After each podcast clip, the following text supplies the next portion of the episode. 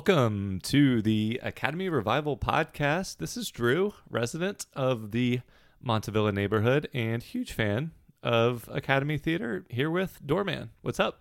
Hey, Drew. Feels like it's been a while since we recorded. October was quite the whirlwind. Oh, my I- goodness. I know. Um, screenings left and right, incredible programming at Academy. I had the flu, so good and bad, but um, it was it, it lived up to my personal expectations for the for the month. I think uh, I might have been at a theater in Portland every day of the week for seven days straight. Nice. Yeah, that was. I think it's a record for me. It was. Yeah, it was a little exhausting, um, but really beautiful. Um, and awesome to see people at the Boogeyman screenings, the Nosferatu screenings. Mad Monster Party was great, super fun. Um, and this is my favorite time of year. This pivot point Mm, yep. between the you know pinnacle of October and then the hard turn into November, where we usually play noir movies for our Noirvember series. So that's where we're going to start, and that's what we're going to talk about today because we're going through our November 2023 revival program, and we have six movies to talk about. Um, three of which are from the classic film noir period. Um, and we touched base a little bit before we started recording. You're pretty new to film noir, right? Yes, I'm as new to it as it is like old and defined of a, a genre. It's um in college I watched some staples. Um so obviously that's been a decade or more now and it's just something that is is so hard for me to break out of the habit of you know watching new stuff watching tv um, it really is a huge benefit to have curation done by a place like academy where i you know i can just show up watch a movie not have to like the to get over the hump of putting it on myself have Yeah. the um, kind of like pre-seal of approval from a trusted source which would be um, would be you and, and your team at academy and they're really designed for the big screen. They're very theatrical. Um, and just in case you know you or any of our listeners don't know, film noir movies are crime dramas uh, from the 40s and 50s. Uh, and uh, anything after that, we usually call a neo noir from the 60s and 70s um, and 80s, um, 90s. Keep going, keep Sure. going. Yeah, the neo noir period sort of is whatever that everything is. after. Yeah, totally. No, it's definitely a neo noir. Um, and uh, and they're usually you know noir French for black. They're dark movies. A lot of German expressionists um, came over. Uh, uh, during World War II, came to Hollywood, and it's a stylistic revolution using the camera much more creatively, but also telling these very down to earth um, crime stories. Right. But they're not always crime stories. And we'll see that with our first movie. It really is an aesthetic tone um, and a dark a darkness that's deep uh, within the movie that um, is hard to c- classify. And there's a lot of people who argue about what is noir and what is what is not noir, and it's interesting to talk about it. But I think it's a feeling that you can see within a lot of movies. And whenever I think of you know what is noir for me personally i always think of just a protagonist searching throughout a city and it, to me it's hard to watch certain noirs that are less urban and I love a lot that aren't, but to me, there's something urban about a film noir and just searching and wandering through a city trying to find an answer to something. To me, that's just like when I think my in my gut, that's how I define a noir. Um, but anyway, uh, let's get right into the noir movies we have to talk about. Uh, first, starting with uh, our uh, November 3rd through November 9th week with 1945's The Lost Weekend. What hospital is this? Alcoholic ward. Come on, I need that liquor. I want it and I'm gonna get it, understand? I'm gonna walk out of here with that quarter rye. One way or another. We're both trying. You're trying not to drink, and I'm trying not to love you. Winner of four Academy Awards Best Picture, Best Actor, Best Director, and Screenplay, The Lost Weekend. From Billy Wilder, the director of Double Indemnity, Sunset Boulevard, Some Like It Hot, The Apartment, comes this classic noir drama starring screen legend Ray Milland. The Man with the X-Ray Eyes, Reap the Wild Wind, an uncompromising look at the devastating effects of alcoholism. The Lost Weekend was almost never released because of the poor reaction by preview audiences unaccustomed to such stark realism from Hollywood. It has since gone on to be regarded as one of the all time great dramas in movie history, featuring Milland's haunting portrayal of a would be writer's dissatisfaction with life that leads to a self destructive three day binge. Filled with riveting imagery, this masterpiece, co starring Jane Wyman, All That Heaven Allows, won Oscars for Best Picture, Best Director, Best Actor, and Best Screenplay, and was nominated for Best Cinematography, Best Editing, and Best Score. Oh well. Yeah, hmm. so this this movie did a clean sweep in 1945, and it also won the Cannes Film Festival and was the first movie in history to win both the Academy Award for Best Picture and the Grand Prix at, at Cannes. Oh, interesting. Yeah, so it was just a really groundbreaking film in 1945 because it dealt with alcoholism, and, and no film up until that point had really seriously pushed this subject matter to the mainstream like this movie had. So you had me at like tortured writer um, character. That's that's kind of a um, a movie and cinematic um, formula that always that always works for me as an on and off like aspiring writer person myself. Kind of like this this tortured writer alcoholic stereotype, uh, like a Hemingway type figure, is just like kind of a character that um, I always gravitate to stories about that, and maybe yeah, the kind of frankness uh, when you were talking about the the key features of noir filmmaking.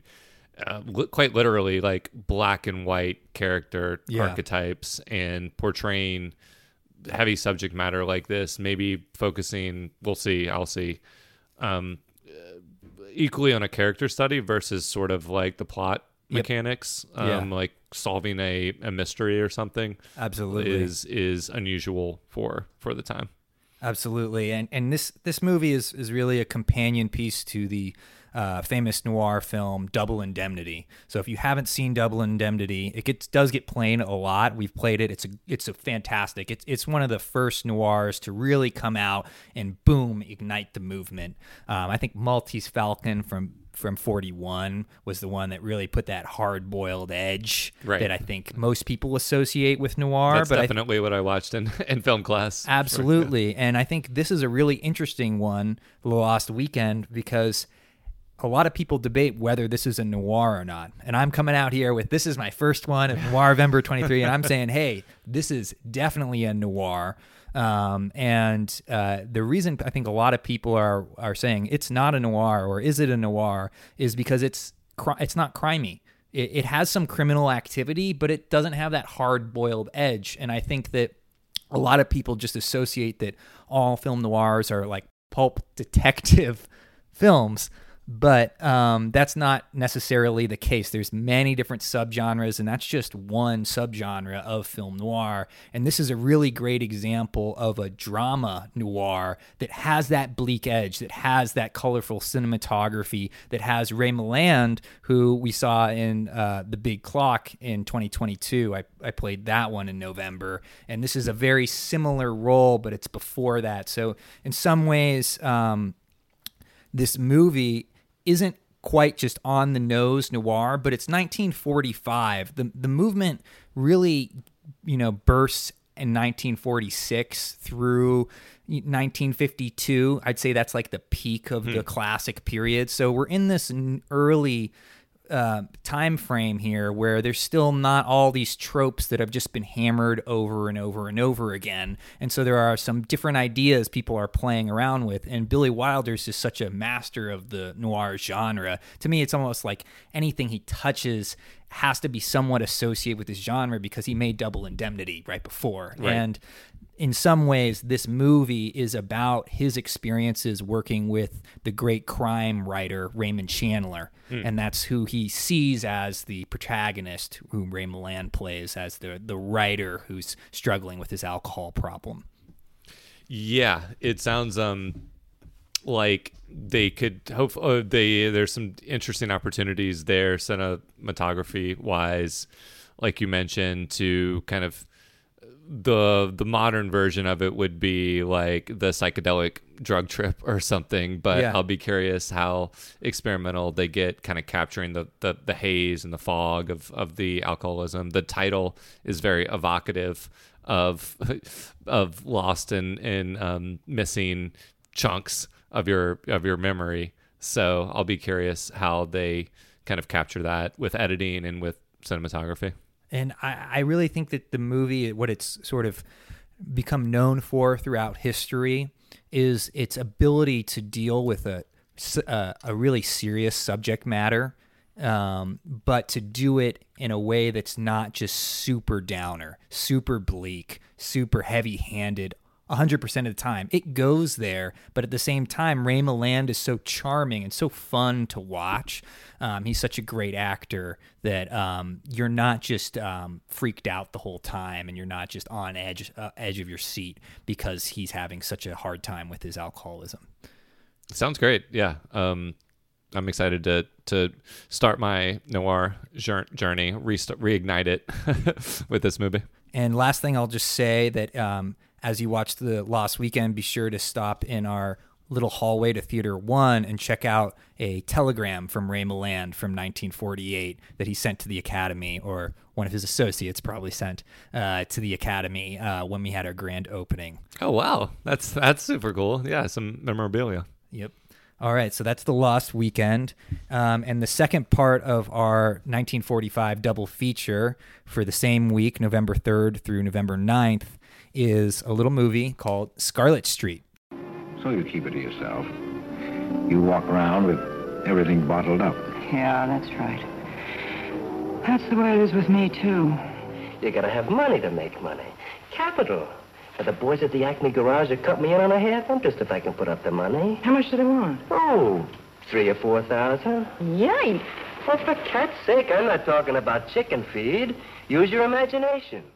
A box office hit, despite being banned in three states, Scarlet Street is one of legendary director Fritz Lang's finest American films. When middle aged milquetoast Chris Cross, Edward G. Robinson, Double Indemnity, rescues street walking bad girl Kitty, played by Joan Bennett, from the rain slicked gutters of an eerily artificial backlot Greenwich village, he plunges into a whirlpool of lust, larceny, and revenge. As Chris's obsession with the irresistibly vulgar Kitty grows, the meek cashier is seduced, corrupted, humi- humiliated, and transformed into an avenging monster before implacable fate and perverse justice triumph in the most satisfying downbeat denouement in, his- in the history of American film. Dan Duryea, as Kitty's pimp boyfriend, skillfully molds a vicious and serpentine creature out of a cheap, chiseling tin horn. The New York Times. Packed with hairpin plot twists and bristling with fine directorial touches and expert acting, Scarlet Street is a dark gem of film noir. Kudos to you on um, however um, you you sourced that description because I feel like I just got the full vibe of the experience. Uh, crisscross and Kitty and uh, the Don Derriere is that is that what it was? Uh, Dan Duryea. Dan Duryea. Yeah. So just just the evocative names and the um, kind of like CD descriptions there were very um, uh, did a great job of setting the scene. Yeah, I think that description was from the Kino Lorber Blu-ray, um, which just came out, and we got the new restoration for them. So this this DCP looks really good, um, and this is a noir that nobody debates about whether it's a noir, and it really has a special place for me because this was the first film noir I ever watched. Um, it was exposed to me when I started out at the Academy back in 2014, and it just ignited a fire within me, and I just went to movie madness like every day for months and just went through 1940 to 1949 and just watched as many noirs as I wanted to from those years. And I just had a great time diving in and stuff. But this one's from 1945 as well, like Lost Weekend. And it's really, yeah, genre defining. Um, so these film noir movies were, were really not called film noir at the time. It's a retroactive genre that we're putting on. But this one has all the hallmarks. And one of the big hallmarks is the German expressionism. So we do have a German here mm-hmm. directing, Fritz Lang. He's escaping the Nazis, coming to Hollywood, and trying to bring that German expressionist sensibility through the filtered lens of the Hollywood system and getting really frustrated and what he does is start his own independent distributing company um, with the husband of Joan Bennett, who's the lead actress. So this is an indie noir outside of the studio system, and they're able to do a lot of things that they couldn't typically do in the big studio bound films creatively and stuff. But the general plot is that Edward G. Robinson, who's amazing in Double Indemnity, so there's a lot of connections to that this week um, is a cashier and he's very lonely and he's sort of unhappily married. And he's just walking home kind of drunk one night and he sees this woman getting attacked by a man and she's very beautiful. And he just immediately falls head over heels for her. And the woman thinks he's a famous painter because he tells her that he loves painting. He doesn't want to tell her that he's just a lowly cashier. Sure. and so she thinks oh this is a painter. He sells his paintings for all this money. I'm just going to lure this guy on and take all of his money and so the plot thickens from there. I don't want to spoil it too much, but it's a really great Greenwich Village 40s vibe to it. Uh, it's it's it's a really beautiful film, and it's this it's Dan Duryea is uh, Kitty's boyfriend, and he's a great character actor from the noir uh, the this noir period, and he's really amazing to watch. Yeah, maybe another hallmark of this type of movie is either intentionally or sort of um, subconsciously mistaken identities um, and, Yeah. and sort of allowing. I mean, it's just a, a classic dramatic um, device, allowing someone to think you're someone you're not and how as the audience waiting on you know the edge of your seat for it to play out for the person you know it's a rom-com trope it's a Yeah. it's any kind of um any kind of relational drama Totally. um, when somebody's withholding key information from from the other person um it's funny that the stature of um, someone who talks about art, the first assumption would be that they're probably making good money from it. But I'll see how re- believable that is in the context of, of the movie. Um, definitely a different a different time, but I feel like that character would be sort of you know assumed to be like an alternative like um, uh, down on their luck artist hippie type uh, in the fu- in the future, but. Um, yeah, he's obviously projecting some kind of confidence. Yeah, um, I'll let you sort of discover that. But it's a really good combination with The Lost Weekend because The Lost Weekend is really sort of an A picture. You know, won it won the Academy Award. It's it's a it's a big, profound movie for that year.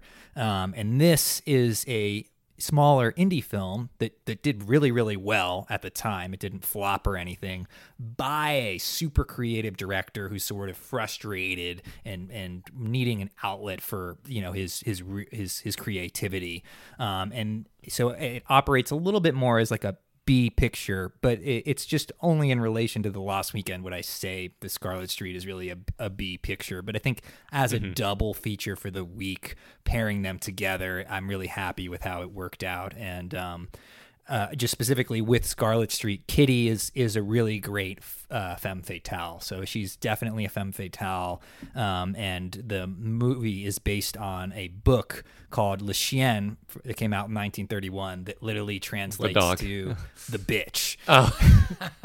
well, and, and yes, or the dog. Um, if- if- but but yeah, that's Yes. that must have been the context they were going for. Yes. Yeah.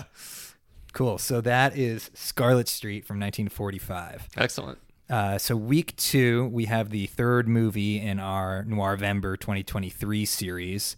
Uh, Orson Welles' Touch of Evil from 1958. Captain, you won't have any trouble with me. You bet your sweet life I won't. Know about this Vargas? He's gonna wishing he and that wife of his had never been born. Vargas' wife? This is Mexican territory. What can we do? Policeman's job is only easy in a police state. That's the whole point. You're supposed to enforce the law. What did you do with her? Where is my wife? Directed by Hollywood legend Orson Welles, Citizen Kane, The Stranger, The Lady from Shanghai. Touch of Evil is a film noir masterpiece whose Hollywood backstory is as unforgettable as the movie itself. Starring Charlton Heston, The Big Country, Ben Hur, Janet Leigh, The Manchurian Candidate, Psycho, and Welles himself. This dark portrait of corruption and morally compromised obsessions tells the story of a crooked police chief who frames a Mexican youth as part of an intricate criminal plot.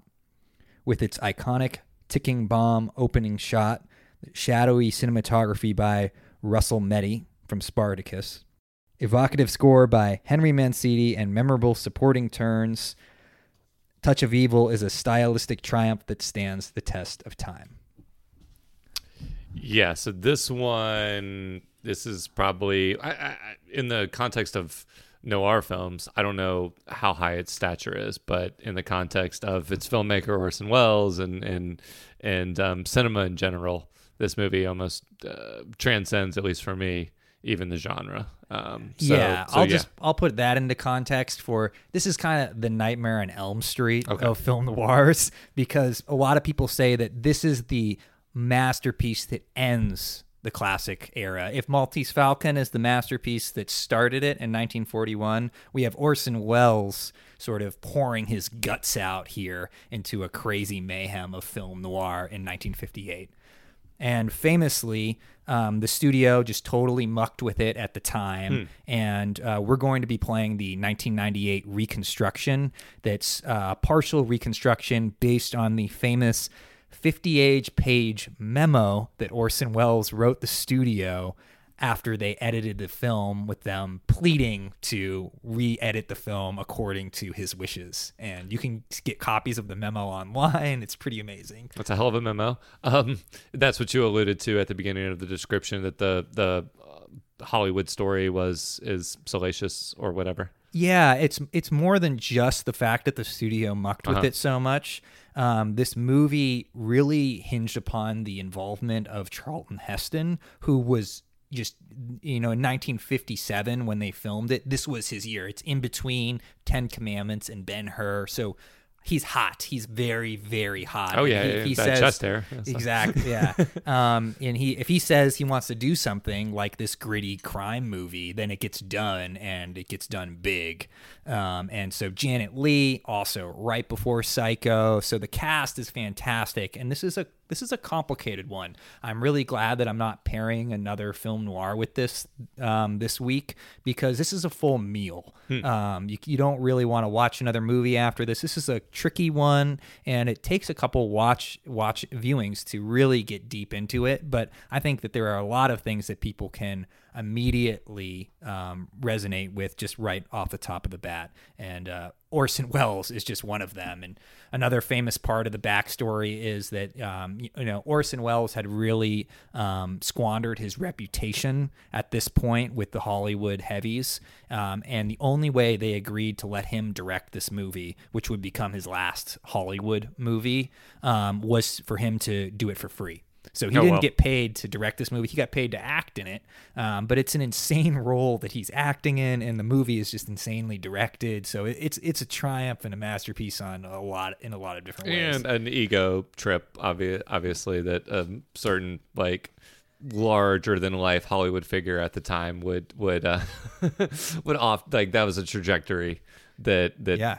we saw with a lot of actors and, and directors and heavyweights and so that's kind of fascinating from a career um examination standpoint uh to see him Yeah. kind of like want to get everything out um and then not even have final cut or or have complete control over it so it does sound like a juicy um, hollywood drama and uh, we're going to be pairing that with a something a little bit different. We're going with When Harry Met Sally from 1989. I need to talk. What happened? What's the matter? Harry came over last night. I went over to Sally's last night. Because I was upset that Joe was getting married. And married. one thing led to another. And before I knew it, we were kissing, to make and a then long story short, we did it. They did it. You challenge you, I'm difficult. I'm too structured. I'm completely closed off. but in a good way. And I'm gonna be 40 When? In eight years.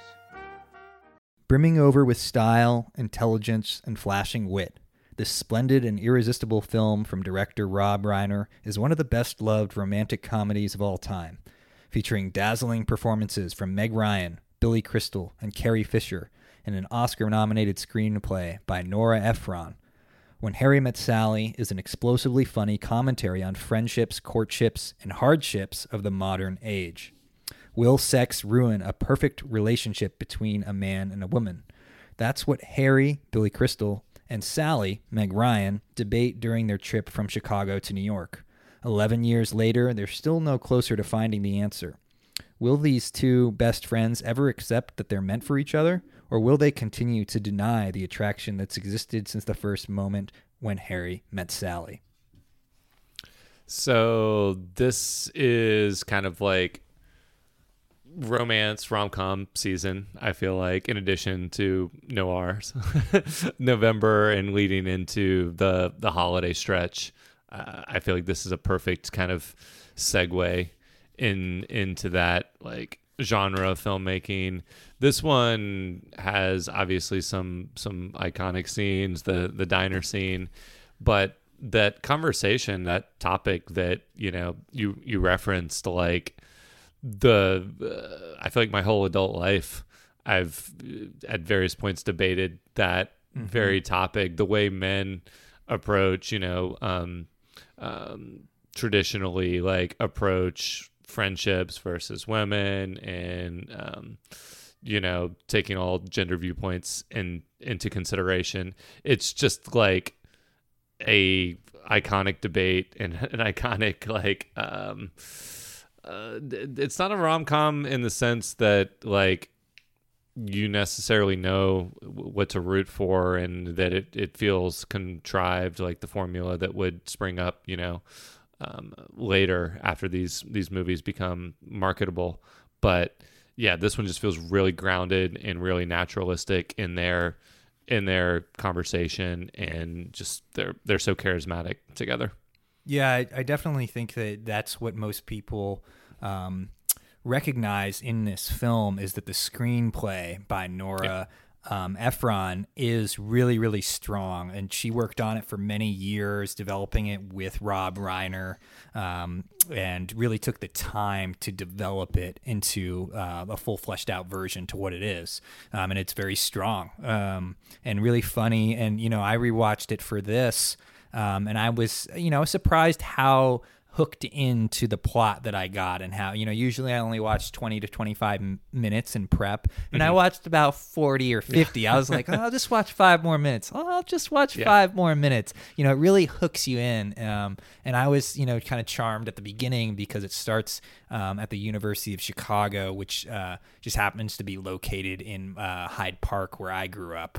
So it, it was kind of cool just to see 80s Hyde Park for a, a split second. Um, and then they drive, and the rest of the movie's in New York. Uh, but uh, Nora Ephron also, you know, she was a director. She did Sleepless in Seattle. You've Got Mail. Yep. The Meg Um, Ryan, Tom Hanks um, yeah. movies that would follow and I, this. and I think this one's a little stronger because of the lack of Tom Hanks. Hmm. That that's that's just my personal bias, but I think Billy Crystal here um, is a is a cre- crucial com- component to the success of the movie. Yeah, he has a, obviously a different energy. Like Tom Hanks is famously sort of an everyman, but Billy Crystal is closer, um, you know, controversy aside, to like a Woody Allen type everyman, where he represents like a more slightly more neurotic, but slightly less conventionally. Like Tom Hanks is trying to play less appealing than he really is. I mean, Sure. he is a, a very handsome movie star, whereas Billy Crystal is more believable as as kind of an unconventional um, male lead.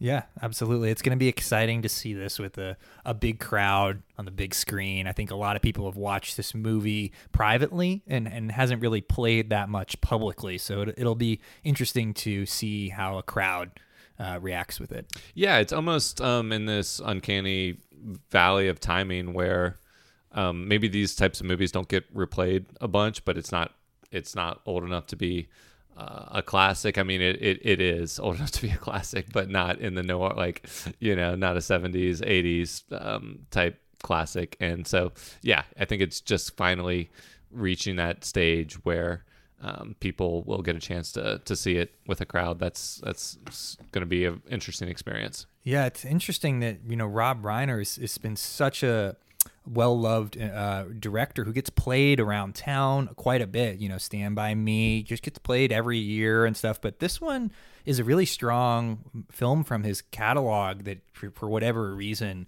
uh, I just feel like just doesn't get played as much. Yet everybody is familiar with it, especially the deli scene, Yep. like you talked about. And that'll be interesting to watch with a room full of people. yeah, yeah, intentional. I mean, it the scene is supposed to be awkward and uncomfortable, and that should just be magnified by being around other people, watching them be awkward and uncomfortable. All right, so that's when Harry met Sally. Um, now we have our third and final week of the month. Um, we have uh, November 17th through November 23rd, starting off with stop motion classic from 2000. It is Chicken Run. I don't like gravy. Rocky! I'm coming! From the Academy Award winning creators of Wallace and Gromit.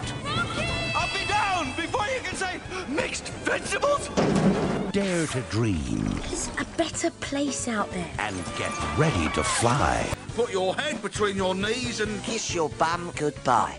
Chicken Run. We mustn't panic. We mustn't panic.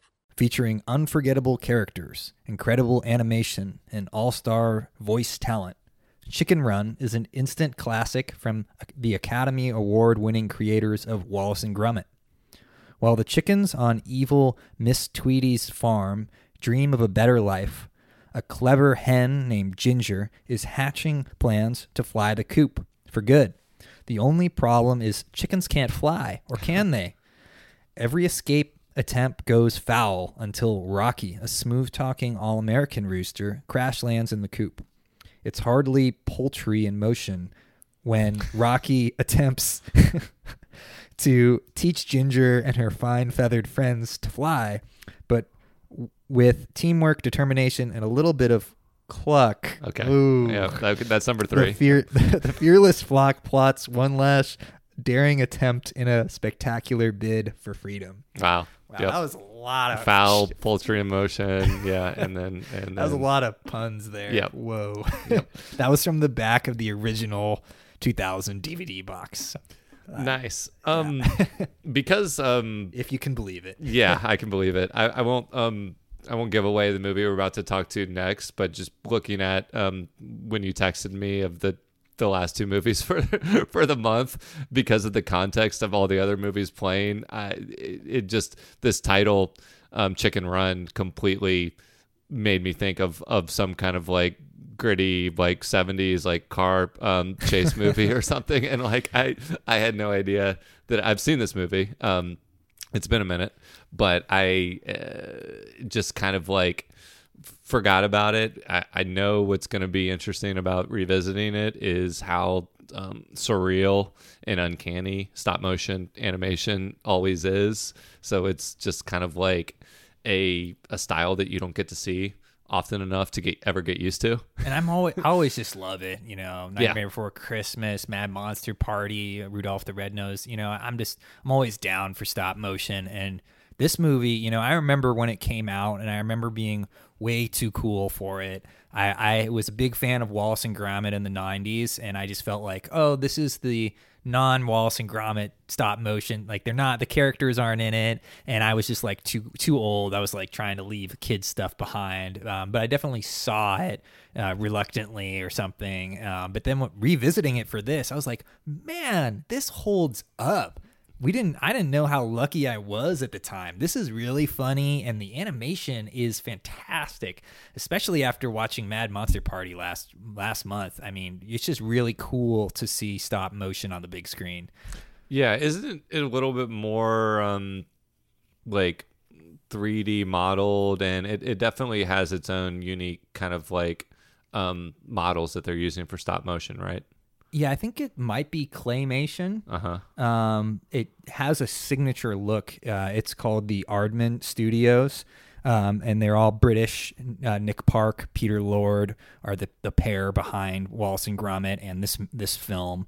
Um, and it, yeah, I don't know the techniques that Mhm. they employed, um, but they seem to be uh, very, very uh, specific to the studio. So it, it's a it's their style, and it's the feature length version. So it, and they do they knock it out of park. It, it's really well done. It, it holds up. You know, this is and this is coming from somebody who's 32 years old. Like you know, I was laughing. It's funny.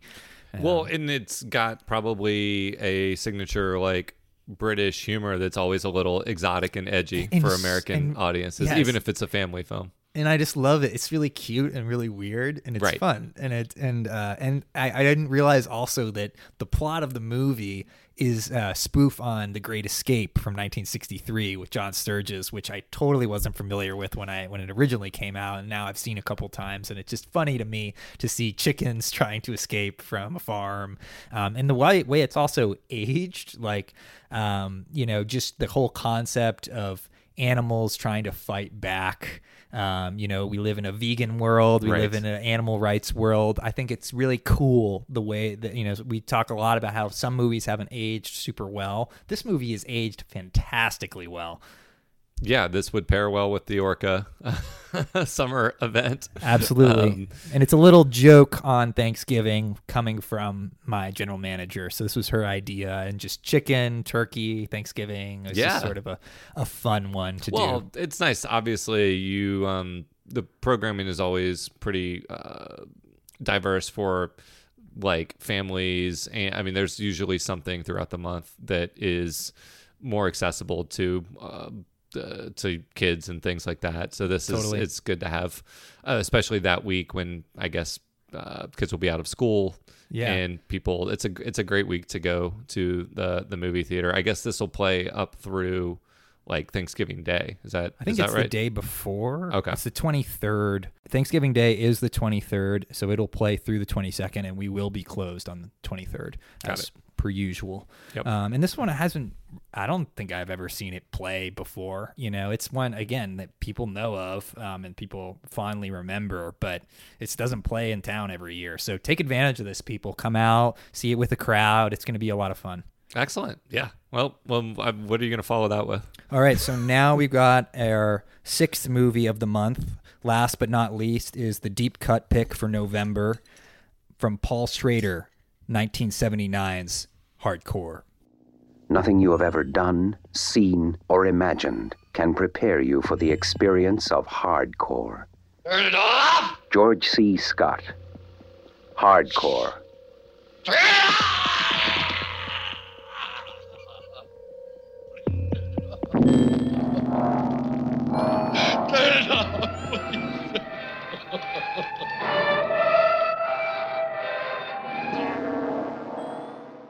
Screen legend George C. Scott from The Day of the Dolphin gives a strong, sensitive portrayal of a deeply religious Midwestern businessman whose daughter, while on a church sponsored outing, runs away from home.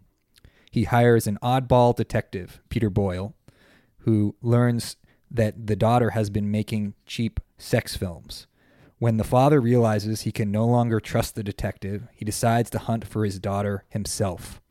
Paul Schrader, writer, Taxi Driver, Rolling Thunder, and director, Blue Collar, presents a powerful, unflinching glimpse into the dark, bizarre world of the pornography industry.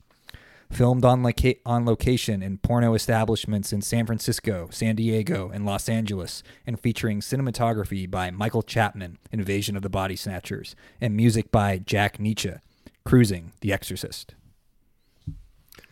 Okay, so um, that is uh, great counter programming to Chicken Run, and um, a great way to cap off the month because I feel like um, the kind of like bleak, cynical, um, nihilistic uh, tone the Schrader captures so well in his movies and his characters um, will undoubtedly be on display here. This will be a new Schrader for me, but I know we talked a good amount about um, De Palma for for the um, Blow Out preview, Mhm. and like uh, they in my mind kind of go hand in hand with just kind of the the subject matter and the character types that they that they like to um, take on in their work Yeah, they're definitely gritty filmmakers that have a lot of thought put Yeah. into their films. they're And- still active too which is crazy I know. Yeah. It is crazy. Um, and for November, I really wanted to do a neo noir. So this is coming from the great 70s crime tradition, uh, along with Lo- The Long Goodbye, The French Connection, The Outfit. And I totally recommend people to dive into that world because there are just unending amounts of great 70s crime movies. And I hope to play more of them in the Deep Cut series. This will not be the last.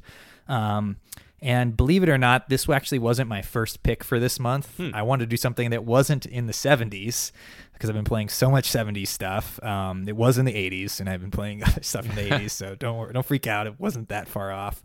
But I'm really, really excited to play hardcore. I've been wanting to play this movie for years and years and years, and it it went it jumped up to the top of my list recently, um, or I guess uh, second from the top.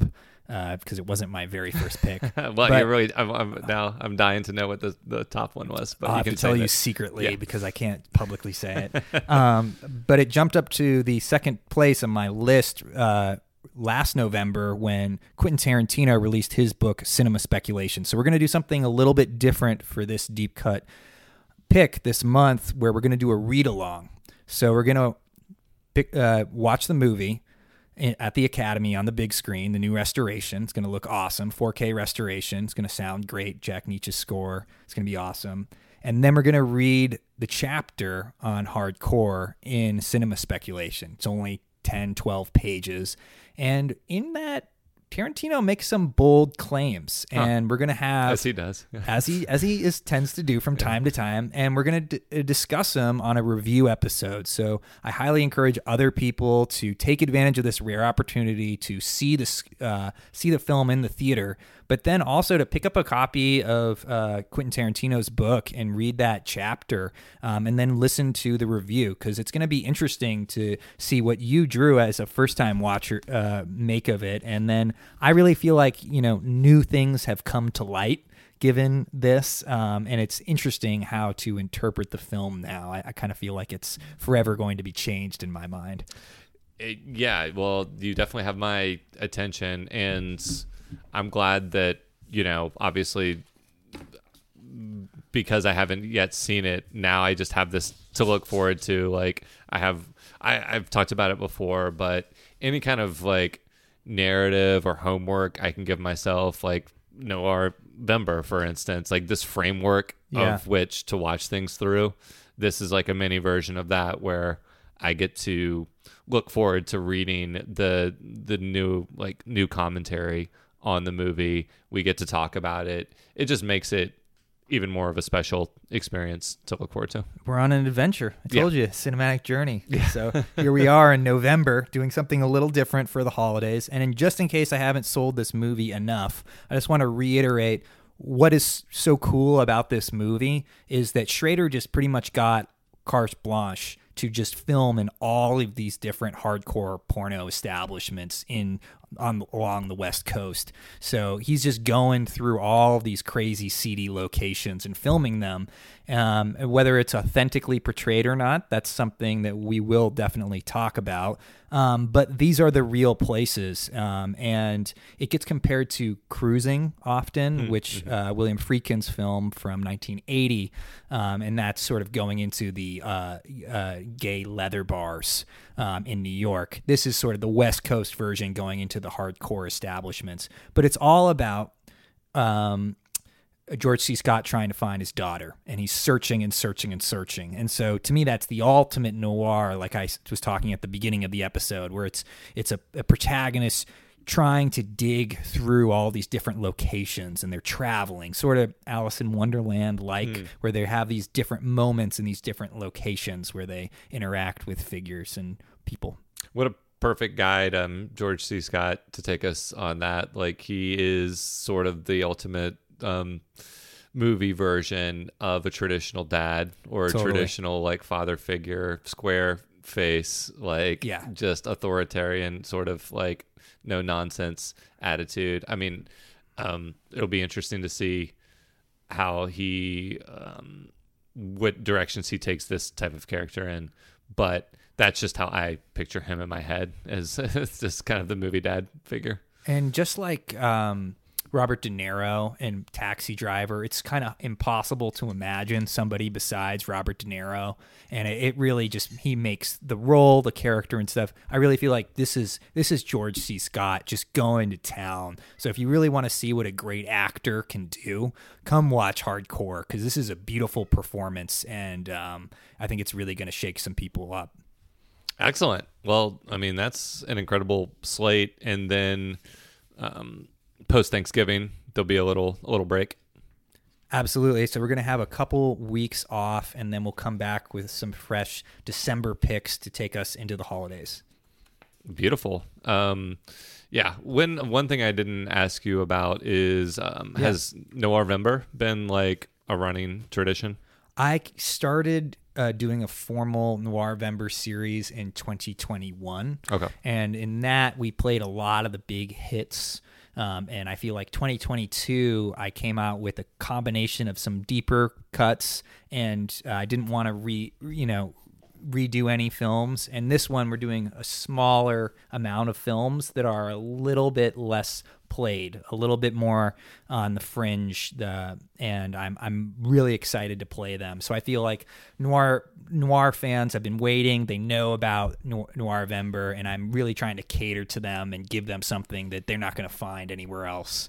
Um, and uh, may never get played in town again, God forbid. But um, it's yeah, they're definitely um, exciting to see on the big screen. Excellent. Well, I think that's all for our November preview.